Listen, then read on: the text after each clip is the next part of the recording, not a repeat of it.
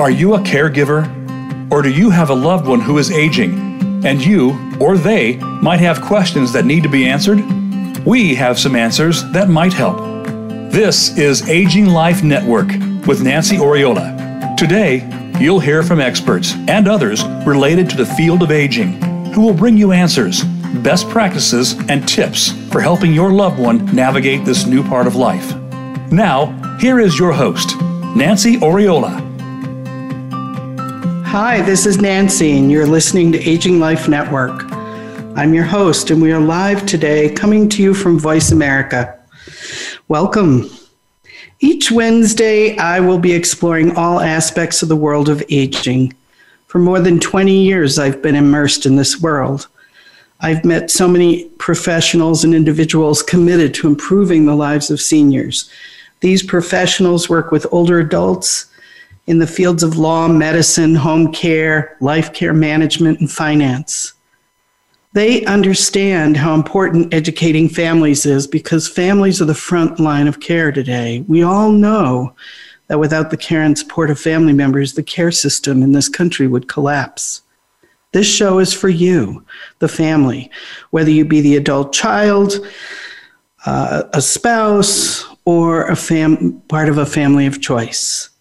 It is our way of giving back, and it is our goal to have you leave us feeling more confident to ask questions and more comfortable in feeling that you are doing all you can for those you love.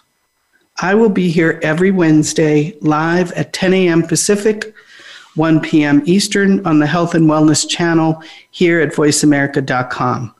After today, you can also listen on demand uh, on my website, aginglifenetwork.com, or on your favorite podcast platform. Today, we are talking about making the choice to live with a loved one. It's a pretty big decision, one you may have already made, or you might be considering, one that usually requires more than most are prepared to manage. However, the trend of family caregivers living with their loved ones has been happening for quite some time and has only recently accelerated during uh, COVID 19.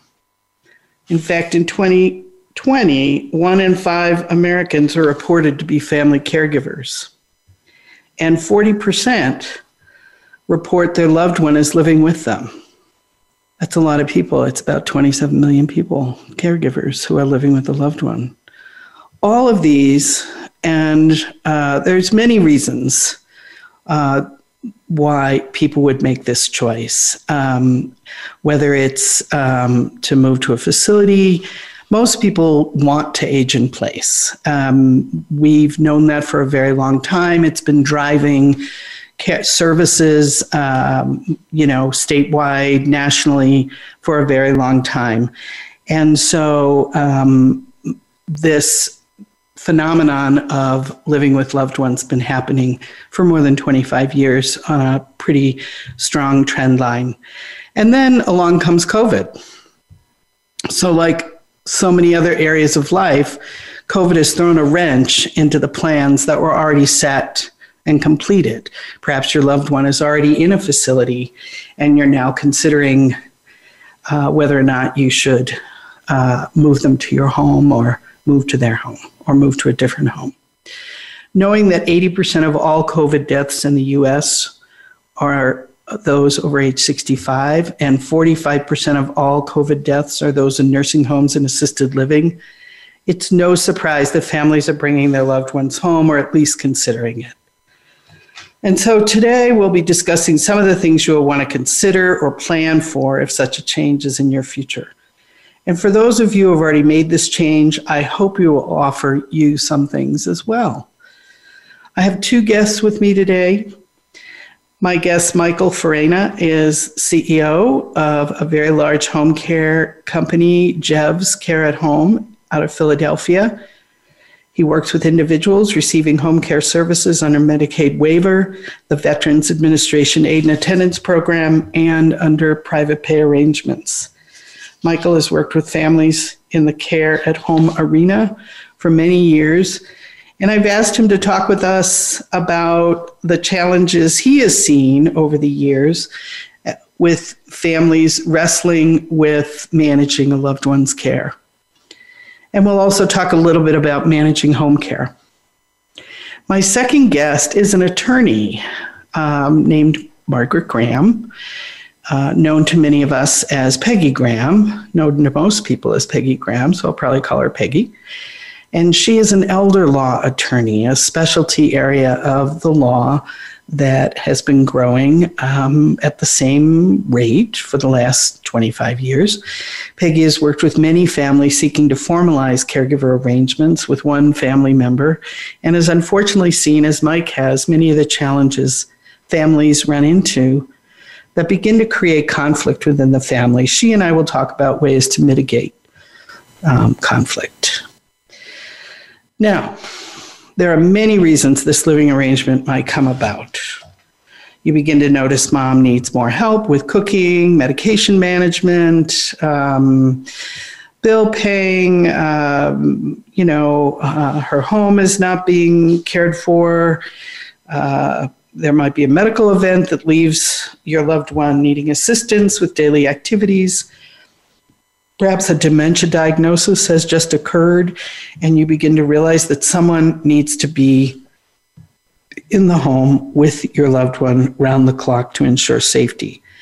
There might be affordability issues with um, the inability to um, place care in the home other than yourself. Um, in my family's own case, it was the death of my father, and my mother simply telling her five children she did not want to live alone at a time when she was still fully independent. So, you know, that may occur. And in fact, my mother remained independent for the last 10 of, of the 15 years of her life. If your new living arrangement is being considered, you should probably do a few things first. Determine what you or your other household members are willing and able to do and for how long. I mean, these are some of the things you should think about. Uh, perhaps now you're working from home, but what about later? Uh, perhaps now your loved one, like my own family, is independent and able to care for herself, but uh, or she doesn't need he or she doesn't need too much help. But what about later? Um, you should talk with other family members and determine how they might assist. Um, create a plan as a group. Find out as much about your loved one's finances as you can. Um, can they afford to bring in outside help if you can't manage it all? Um, do they have long term care insurance? Uh, we'll talk about benefits a little bit. Are they a possibility? Are they veterans? Do they have their DD 214 discharge documents? All of these things need to be thought about. Um, you need to decide if your loved one will pay room and board. Will they pay you? Will you need to add an addition to your home? How will that expense be handled? We'll talk a little bit with uh, Peggy Graham about that. Should it be discussed with other family members? Do you know what care your loved one needs? Can you physically handle the care? Do you need some training? Will special equipment be needed? Do you know what Medicare covers? What resources are available in your state? All of those things become pretty critical. So let me bring Michael Farina in. As I said, Michael is the CEO of JEVS Care at Home in Philadelphia, Pennsylvania. He brings an abundance of expertise and experience. He uh, has served as division director for an international home care organization. He um, has an MBA in healthcare administration from Wilmington University and a BS in business management, marketing, and leadership from Eckerd College. Michael's been a guest speaker on many podcasts, and I believe he understands the challenges family caregivers face and is committed to offering them high quality assistance. Welcome, Mike. Thanks for joining us today. Thanks for having me, Nancy. Sure. So let's, Mike, let's talk about what types of challenges you've seen families face when uh, a loved one has returned to their home or they've moved in with their loved one. And and uh, home care is in there a little, a lot, but um, you've worked with a lot of families. Tell us about some of the challenges you've seen them face. Sure, it's it's generally not just one thing. So it, no matter what service is identified originally, uh, it tends to any type of care in the home uh, tends to take on have many tentacles that that expand beyond the primary reason why maybe home care is in there, or you know, maybe it's just a piece of equipment. It, it always comes with many other questions that could lead to the the next evolution of care. Um, so uh, one thing I realized is even people in the industry that are caring for loved ones still don't know what they don't know. Uh, and mm-hmm. you know, one of the general advice you know I would give any family, and I I've been through this uh, within the past couple years uh, with my wife's side of the family. Um, we have two nurses, you know, that uh, they they've been lifelong nurses uh, their whole career. They didn't know what to do. Um, so it, it just starts with asking very general questions um, on what should I expect. You know, ask every professional, every healthcare professional that you're going through um, to to set up whatever care you need. What should I expect? Um, you know, what could come from receiving this service? You know, what, just any general question is not a bad question because everybody's situation is so different. Mm-hmm. Some of the the other questions that, that, that come up is, um, you know, once you start to understand what you don't know and you, are starting to learn about it, uh, who do I call to ask these questions to? Because, right.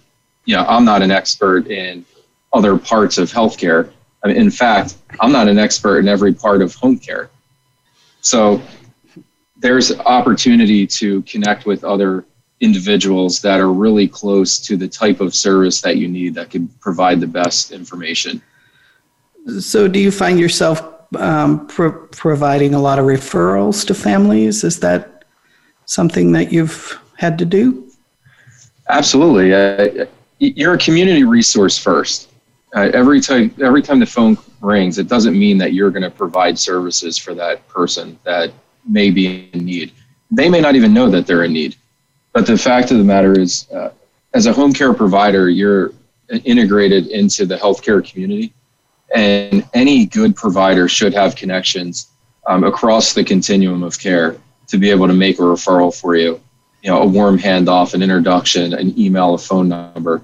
That stuff should happen, whether that organization is going to directly help that person or not.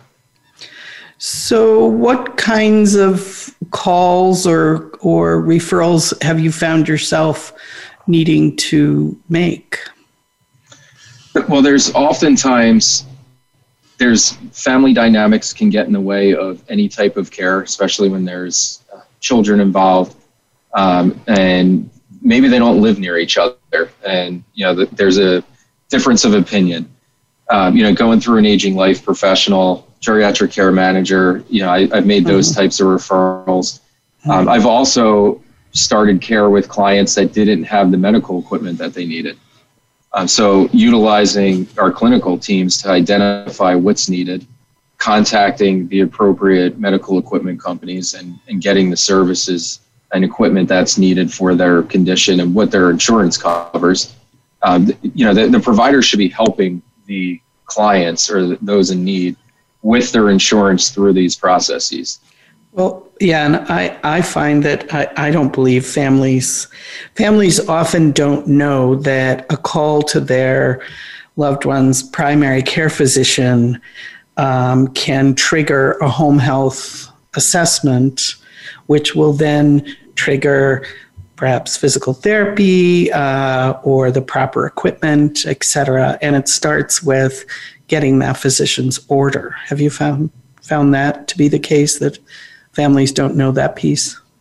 Absolutely. Mm-hmm. There's just like I was saying, you know, I, I may be in home care, but not the expert in all types of home care.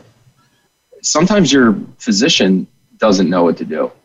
You know, that maybe they're not a, a big proponent of home care or, or don't make those referrals often.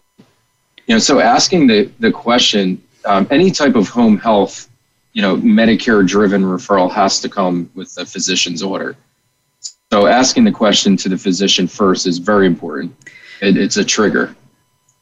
And it, it's true. If the physician is not specifically a geriatric physician, they may not understand all of the definitions under Medicare, such as homebound, correct, status, right. Um, which would allow for weekly nurse visits, let's say. And so um, those things can be missed easily. And and the physician sees the person for 15 20 30 minutes every 3 months. So it really becomes the family's job essentially to alert the physician of the need. Yeah the the, the other thing is um, the, the tried and true practices of you know something as simple as going to the corner pharmacy may not always be in the best interest of of a family that can't get to the pharmacy anymore. You know, so this some of the other healthcare providers in the, the community that you might be working with might lead you to more efficient ways of getting the things that you need, even though it might be a little uncomfortable at first. Yes. So, um, Michael, I would like to talk a little bit more about this, and then um, I'd like to talk a little bit more about the common misunderstandings that family caregivers might have about obtaining outside care, but we're going to have to take a break. And so um, I'll have you come back and join us at that point. Uh, until then, um, I do encourage people to download um, my guide, Top 10 Things You Need to Know to Care for an Aging Loved One. Um, you can find that here on the Voice America page. Uh, it's an easy download, or go to my website, aginglifenetwork.com, uh, where you can also um, seek, um, you can schedule calls with professional life care managers as needed. Uh, yeah, so we'll come back with Michael Farina from JEVS Care at Home in just a few moments.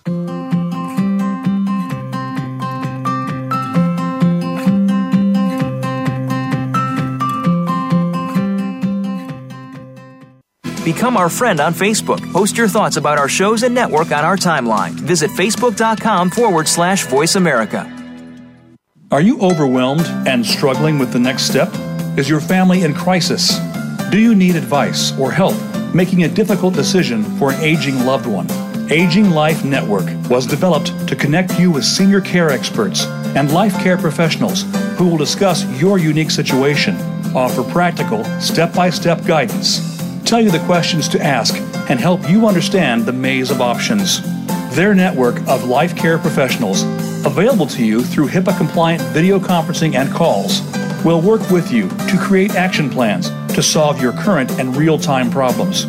Aging Life Network's online educational center, ALN Academy, offers 24 7 access to the most up to date and accurate information for seniors and their families.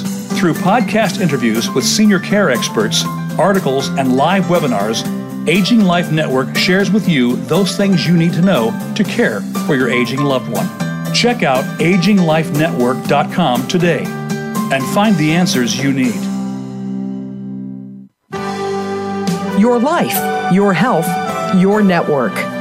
You're listening to Voice America Health and Wellness.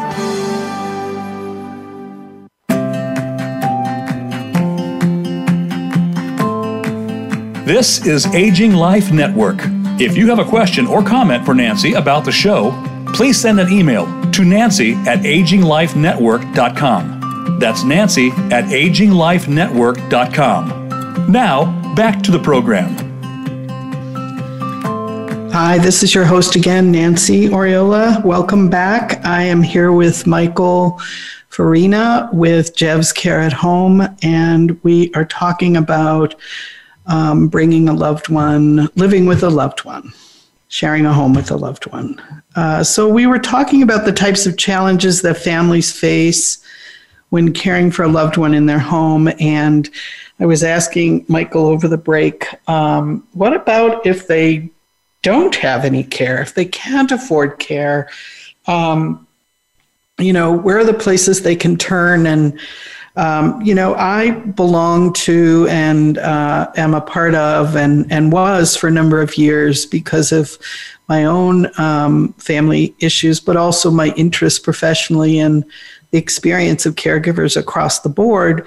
I belong to a lot of groups on Facebook. You can um, just Google or search caregiver, and um, there's quite a few groups about those um, caring for someone with dementia, uh, caring for eld- elderly parents. And uh, it's really a great form of support. But what I've learned from those groups over the years is that um, many, many people are doing it absolutely alone, and um, it's an incredible hardship. Um, Michael, um, it, we don't have a lot of time, so I'd like to talk about um, some of the work you do under Medicaid, VA aid and attendance. I mean, those are clearly benefits for people who have affordability issues that people can look toward uh, for assistance. And I know every state is different, but I think the VA program is pretty standard federally.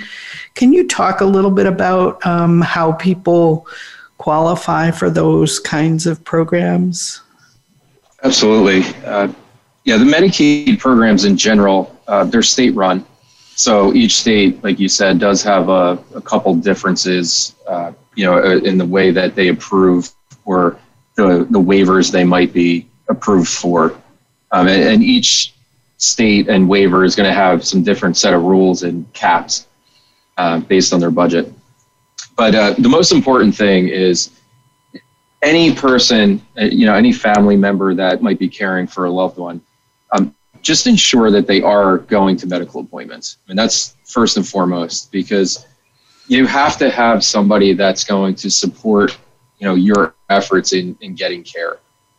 Uh, contacting, you know, like in Pennsylvania, uh, it's managed care. So it, the state is no longer running the Medicaid program. Um, so it has to go through managed care in order to get authorized. And there's a whole set of assessments. Um, there's county assistance offices that you have to get qualified through, which comes with paperwork.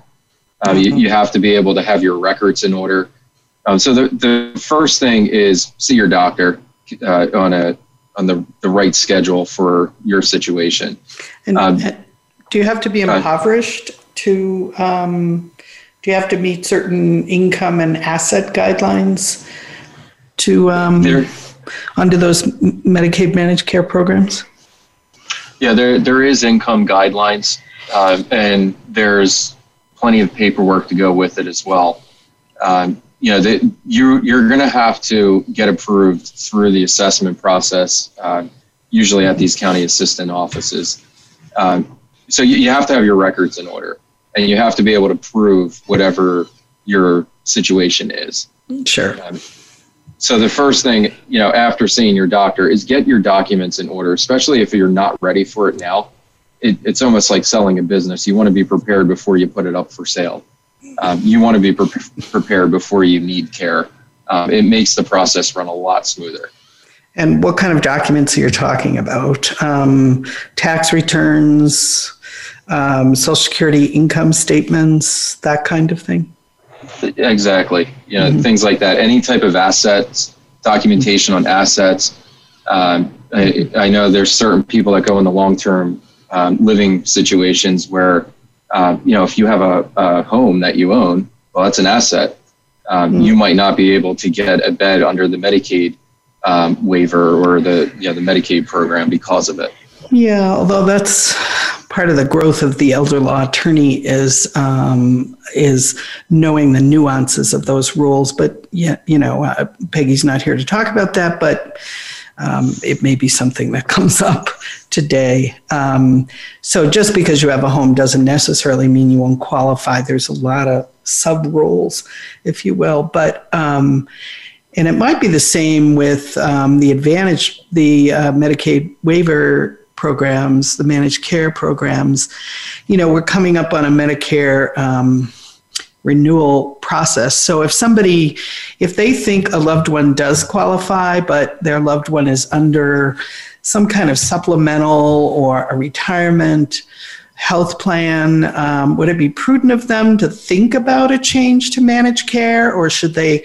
Can they call the managed care folks and talk about eligibility? Where would they look to find out about eligibility in their state? Under the Medicare bucket, um, I mean that that's all. Oh, am I saying things. Medicare? I meant Medicaid. I'm sorry. Yeah, under Medicaid, uh, yeah, yeah. I mean, they're going to want to every county has a uh, an assistance office to to provide information. Okay. Um, so I, I okay. definitely start locally. Okay. Well, and how about aid and attendance? I mean, that is that's a whole different ball game, and it really only relates to what uh, individuals who are veterans or their spouses. Correct. Correct. Yeah, and yeah, there there's other um, there's additional benefits too. If you serve during wartime, uh, you know you can have extended hours. Uh, with the the VA benefit, the one thing that um, some people get upset about is it doesn't cover 24 hours a day. You know, if you right. do qualify under the VA, right. um, there's minimal hours, but it is relief, and it, it, it could be respite relief in certain circumstances, and it could be continuous short hour relief. Right. I, I don't think I've seen any um, benefit program ever um, that covers 24 7. I mean, a long term care policy, you know, gives you a pool of money and you might be able to pull it off, but generally not. Correct? Right. yeah, nobody covers 24 7. Um, Okay, and um, what do you think some of the common misunderstandings families have about obtaining outside care? So I'll try to hit these quick. Um, yeah. The first one, the number one um, complaint I, or reason for people to get upset is the misunderstanding that Medicare covers everything. Mm-hmm. Medicare does not cover everything. Um, and when you talk about custodial care or you know caregiving, Medicare does not cover it mm-hmm. unless there's a skilled need. And even so, it, it's on a very minimal basis. And skilled you know. need means medical, some kind medical. of medical. Okay. Yeah, skilled nursing, um, therapist coming, you know, PT, OT, speech, something like that coming to the home. Mm-hmm. Um, and it's usually after, you know, a hospital stay, a rehab stay, a fall, you know, things like that. Mm-hmm. Right, a bath aid, but it's relatively short term, couple of weeks. Mm-hmm. Right. And the the next, I, I two other things. Um, just general expectations um, on what the caregivers can and can't do. Um, there are rules and scopes of practice for a caregiver. Uh, in many states, you cannot give medication, and that that comes up almost in every state I've worked in. Families feel like they're they're either paying for or their you know their authorization should include off mat or uh, med management, and that is not the case in most states. Yeah, every state is so different that I one time brought my own mother to New York from Massachusetts over Thanksgiving, and she needed a lot of personal care and we arranged for home care, but we didn't ask the question about personal care. And when I got there for Thanksgiving, we found out that they couldn't do personal care without a New York state licensed physician ordering it. Um, so it is critical that you check and ask those questions of the home care company. What is needed to, to meet the needs of my loved one? Absolutely. It's amazing. Mm-hmm. Especially crossing state lines. Did you have one other for us? Yeah, the, the other thing, and this might be more home care specific, but it takes time to get ongoing schedules right. Uh, a lot of families feel like you know there's a long bench of caregivers you know, or nurses, depending on your situation, just ready to go, and they're going to be a perfect match uh, the minute they walk in the front door. You know, a, a, lot of the care that we provide, it's not just the care; it's creating peace of mind, and that means you have to be comfortable. Both people, the the caregiver and the client, and the family of the client, all have to be comfortable with one another. And sometimes that could take two weeks. Sometimes it could take three weeks. Uh, but everybody has a voice in the arrangement and can say at any point in time, mm-hmm. this is right or this isn't right. So working through those nuances is important. Right. Well, Michael, um, I'm sorry we don't have the whole hour to talk about this because I think it's an important subject and we will talk about it another time. But I want to thank you for joining me today to discuss some of the things that you're aware of and have observed over your many years in this business um, on issues that come up for families. And uh, I appreciate you being with us. Thanks. Thank Thanks you. for the opportunity. Thank you. I'd now like to turn my time over to Peggy Graham. I'm not sure how much time we have before our break. I hope we have a little bit of time. But Ms. Margaret Graham is a partner of the Pregenzer, Baysinger, Wideman, and Sale law firm in New Mexico. She practiced prior to New Mexico in Kansas for 15 years, where she was a, an assistant attorney general prosecuting child and adult abuse cases, uh, working in the area of guardianship and conservatorship for hundreds of vulnerable adults. And she represented the state in Medicaid and welfare benefit appeals. She's also been an administrative law judge. She is now has her um, practice focused on elder law, specifically in the area of guardianships, conservatorships, estate planning, probate, and fiduciary litigation. Um, she's tried cases in both federal and state courts. She works with the Social Security Administration and the New Mexico Human Services Department, where she's represented those folks. She is a frequent speaker. I've heard her speak many times on Medicaid planning, special needs planning, guardianship conservatorships, and special education. She has a unique perspective on uh, representing families who have special needs children and children with uh, developmental disabilities. Welcome, Peggy. Thank you so much for joining me today. Thank you, Nancy. Thank you for having me. Thank you. Um, so, some people might be wondering why would you want an elder law attorney on a show um, focused on the topic of bringing mom home?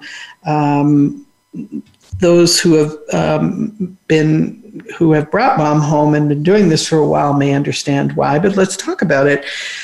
So I know that um, you have your own perspective on working with families um, who have, uh, and the whole issue of family dynamics, and that you have an understanding from your perspective of the kinds of problems that families might encounter, particularly when one family member and, you know, and there may be a large group of others uh, bring mom into their home or move into mom's home, dad's home. Um, and so I wanted your perspective to be here with us today. Um, Thank you. Yeah. So, what kinds of problems have you encountered? Well, there, there's certainly a lot, and families are unique. As Michael pointed out, every situation is a little different, and every family is a little different. So, the challenges they bring can be a little bit different from time to time, but in general, what families need to be looking at and what they need to be considering, and again, as Michael pointed out, planning ahead to the extent possible can make a huge difference in the success of the plan for your elderly parent, or elderly family member. Challenges that arise most often uh, come from confusion not really understanding what they're getting person is getting into, what their family member needs, what other family members maybe believe the care provider is going to be doing for their for their loved one, what the elderly individual believes the care provider is going to be doing for them and having these conversations and making decisions and knowing what options are available, what the loved one needs ahead of time to the extent possible can really head off a lot of problems down the road. And that's why we try and work with families to plan and prepare as much as possible so we can address the, the, the landmines that they may encounter and get those taken care of early. That's good. Yeah, very helpful.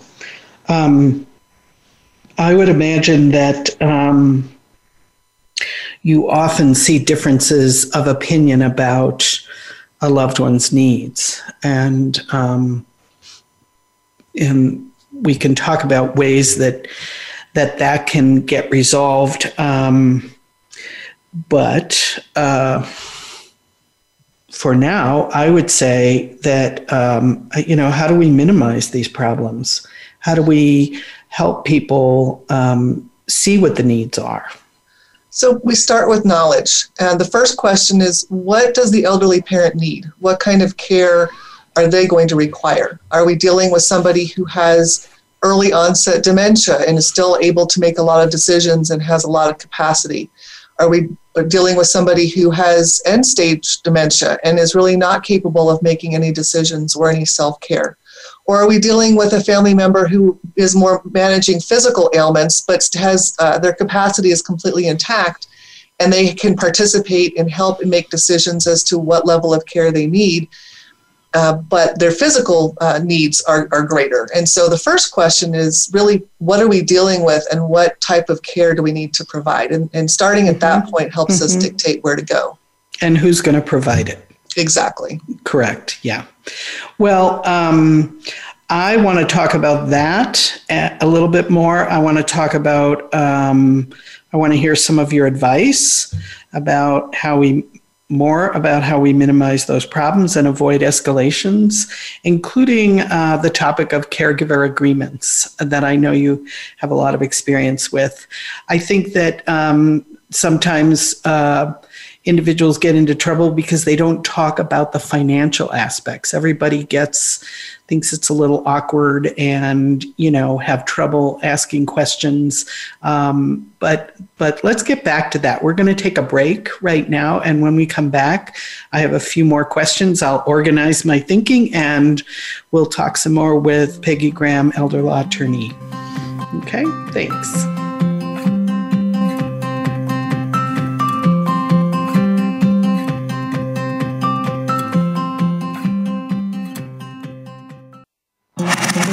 Voice America is on your favorite smart speaker. If you have Alexa or Google Home, go ahead and give us a try. Hey, Alexa, play Finding Your Frequency podcast on TuneIn.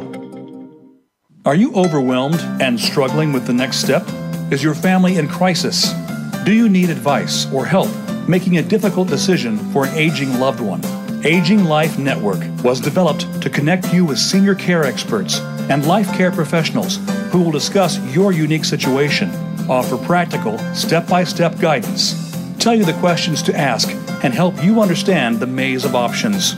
Their network of life care professionals, available to you through HIPAA compliant video conferencing and calls, will work with you to create action plans to solve your current and real time problems. Aging Life Network's online educational center, ALN Academy, offers 24 7 access to the most up to date and accurate information for seniors and their families. Through podcast interviews with senior care experts, articles, and live webinars, Aging Life Network shares with you those things you need to know to care for your aging loved one. Check out aginglifenetwork.com today and find the answers you need. Opinions, options, answers. You're listening to Voice America Health and Wellness.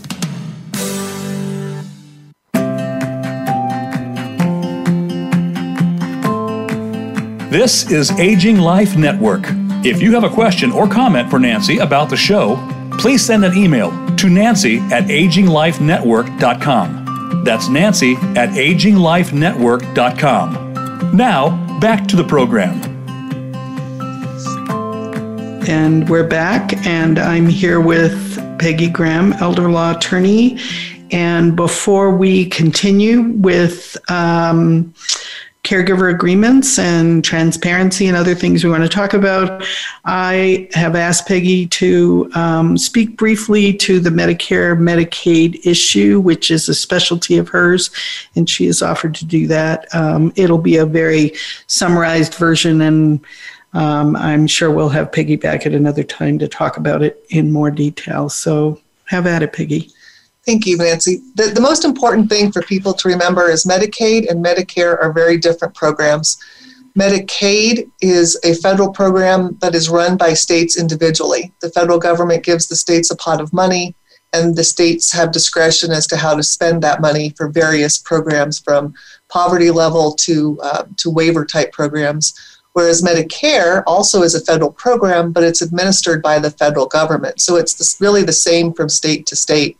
Medicare is, an, is a benefit that people, uh, that citizens receive based upon their age. They hit the magic number 65, 67, 65 currently for most people, and they are entitled to that benefit. And it's basically a, a, a um, health insurance type program, paying for helping pay for doctor's appointments, hospitalizations, and it only pays for for nursing or assisted living or, or uh, rehabilitation care for a short period of time after a hospitalization. Medicaid, on the other hand, is more of a um, benefit program for folks that have lower income or have uh, no income in some cases.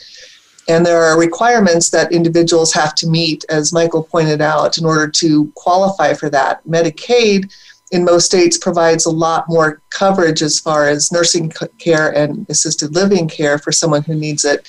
But again, there are asset and income requirements that need to be met to qualify for Medicaid. And it's important that if you have concerns or questions about that, that you speak with an attorney quickly because we can plan for folks. We can do what we call Medicaid planning to help folks if they need to qualify for Medicaid but have assets that we need to address. And we can help with that when we have enough time in advance of their needing that service. So they're just different programs. Very good. Thank you. Thanks for the clarification. So, um, we, over the break, talked briefly about transparency and problems that arise when there is not transparency. And you were also speaking earlier about uh, how important it is that communication occur. Um, it made me think of one case in which I was working and the son was had his father move in with him and he um, asked his brother to sign a contract if you will or an agreement that he could get x amount of money up front um, guaranteed, regardless of when his father died, because he was leaving his job early. He was retiring, you know, two years earlier. And what he didn't tell his brother is that he, at the same time, had put his father on hospice. And so that created quite an escalation in conflict among those siblings and in that family. Uh, but, you know, more often than not, it will be benign things such as, you know, um, daughter living with mom, you know, the daughter who may not have um, the professional career or work that that others do, and you know, a new car is purchased um, because mother and daughter both had very old cars, and uh, it's purchased with mom's money, and people get an uproar about it, and and suddenly there's accusations of, you know, someone's taking advantage of someone, and and those are the things that really become serious problems among family members. And so, um, talk about the transparency issue, and uh, and then let's talk about the caregiver agreement, please. Absolutely, you're, you're exactly right, Nancy. Transparency is huge and can really head off a lot of problems. And when I talk about transparency, I'm talking about family members having a meeting, sitting down together with their loved one, preferably, and having a difficult conversation. And it's not pleasant, it is usually a difficult conversation. And it's not one that people particularly enjoy, but it's an important conversation. And, and that is, again, going back to what are the le- what's the level of need that the, in, that the uh, family member has? Um, what is their cognitive capacity and how much are they able to contribute to the discussion about what they need and who can provide what type of care? But it's also important to talk about what the the family member who's going to provide the care what they're going to actually do and are they going to be compensated? If so how are they going to be compensated? Mm-hmm, mm-hmm. Uh, how are mom or dad's funds going to be spent or, or utilized or managed and what responsibilities does the care provider have?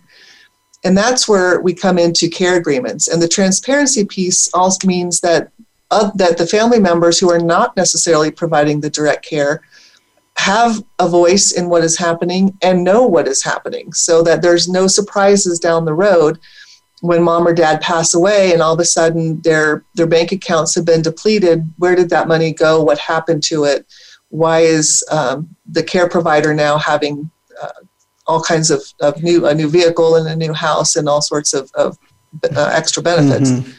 I, I, would even, I'm sorry, I, I would even add that um, even if you, the person living with the loved one, is power of attorney, whether it's healthcare, finance, whatever, I always advise people, you know, it, particularly if you're in a sibling group, uh, if you're a healthcare power of attorney, sure, you can make XYZ decisions, but involving others, considering their opinions, listening to their concerns, never does any harm necessarily. Absolutely. I mean, you may not have to do what they want, but um, again, it goes along with the transparency issue.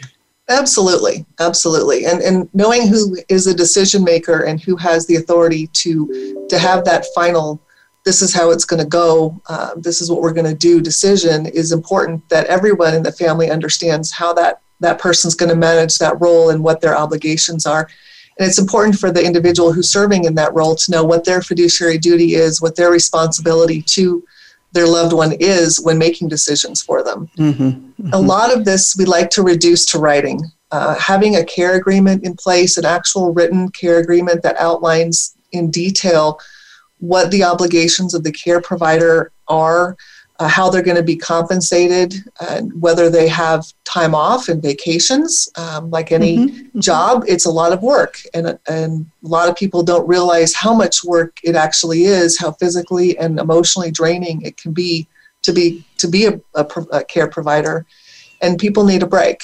And what are we going to do when when the care provider needs a, some time away? Um, who's going to step in, and how is that going to be managed? All of those things uh, need to go into a written care agreement that protects not only the individual who's receiving the care so that they know exactly what they're going to get and what, maybe what they're not going to get. It protects the person providing the care because it, they have a document indicating exactly what they're responsible for and what how they're going to be compensated if they are and other family members can understand exactly what mom or dad have agreed to do with the care provider as far as that goes are, are you seeing um, uh, more and more elder law attorneys talking about this care agreement? Is this becoming a common practice? It's not as common a practice as I would like it to be. It, it certainly is becoming more and more uh, readily apparent to people that this need that this should happen. Unfortunately, a lot of times it happens because there's been a problem, and people realize that um, after the fact, maybe we should do a care agreement now. I've had a number of cases where we ended up in court with a guardianship or conservatorship proceeding because a family member didn't understand or didn't know or didn't agree with what was happening with their loved one. And the care provider is now under the gun to explain what they've done and how they've done it and where the mm. money has gone. And so we end up doing care agreements sometimes after the fact, and we could have avoided all of that difficulty and, and heartache and um, financial contribution if we had done it in the beginning. So if um, if someone is talking with a local attorney and it's it's a foreign subject to them, that attorney could probably contact you and talk about it. Oh, absolutely. We're always mm-hmm. happy to, to help share that information. Mm-hmm. And um, hopefully, more and more elder law attorneys and, um, and folks who work in this area are realizing the benefit of having these agreements in place and having them detailed. And, and part of it is really thinking through all of the details, including what, as you talked about with your mom, what the, the personal care is going to look like and who's going to provide that care. Sometimes um, I've had situations where a client didn't want a particular person helping them bathe. Um, and so we, we make sure that we have those issues covered and addressed in care agreements. And so the more detailed they are, the more helpful they are to everybody involved. Right, right. Other, other, um, any other advice to minimize problems or avoid? I mean, certainly guardianship and um, overriding mom's choice of a healthcare power of attorney is probably the most extreme, right? Piece and and actually something I'm going to be talking about next week in a little more detail, but um, certainly something to avoid, I would think. Guardianship is an absolute extreme. It's what I call the nuclear option in a lot of cases. We always want to start with the least restrictive measures, which is why we want to begin with what is the capacity of this individual? Do we have powers of attorney in place? If not, do they have the capacity to, to execute powers of attorney? And if so, who should those individuals be, those agents to be making decisions, whether it's healthcare or finance? Um, that that's the, the place to start hopefully. And if we have powers of attorney in place and powers of attorney are working then we can avoid the need to involve the courts and go through the guardianship process. And even when we have good powers of attorney in place that are working if we don't have transparency such that other family members are aware that the powers of attorney are in place and working they may not understand and they may want to bring an action in the court. And so, again, these things mm-hmm. all work together mm-hmm. to effectuate the best possible care that we can provide to our elderly family members. Yeah, you know, in the, the guide um, that I encourage people to download, uh, the top 10 things you need to know, um, the very first piece is who's on first. Who's who's running the show? Who who has authority, who has power of attorney, is mom still able to direct um, her own affairs? Uh, it's really critical that that the family get clear on that um, in order to make all of this work. Um, yeah, the so sooner the better. The sooner the better. Yes, the difficult conversation. So all of this um, we'll be talking about over the next um, several weeks um, a segment on having difficult conversations, um, a segment on powers of attorney, guardianship. Um, many of the things you're talking about will be addressed in upcoming um, shows. And so um, families need to just keep checking back every week. We'll be here. Peggy, it's been a pleasure. I know that you are a treasure trove of information, and I encourage people to talk with um, yourself or an elder law attorney where they live and, um, you know, review those powers of attorney, make sure they're good where you are, um, update them if mom is still able to do it and it's been 20 years. Um, you know, talk with folks, talk with your family members, communicate with your siblings. Um, more and more, uh, we'll be talking about elder mediation. It's a new area of um, ways to communicate for families. They, we've got a lot coming up in the next few months. So, Peggy, Michael, Farina, Peggy Graham, thank you so much, both of you, for being with me today. Um, this has been a great, great show, and I will um, catch up with you both very, very soon.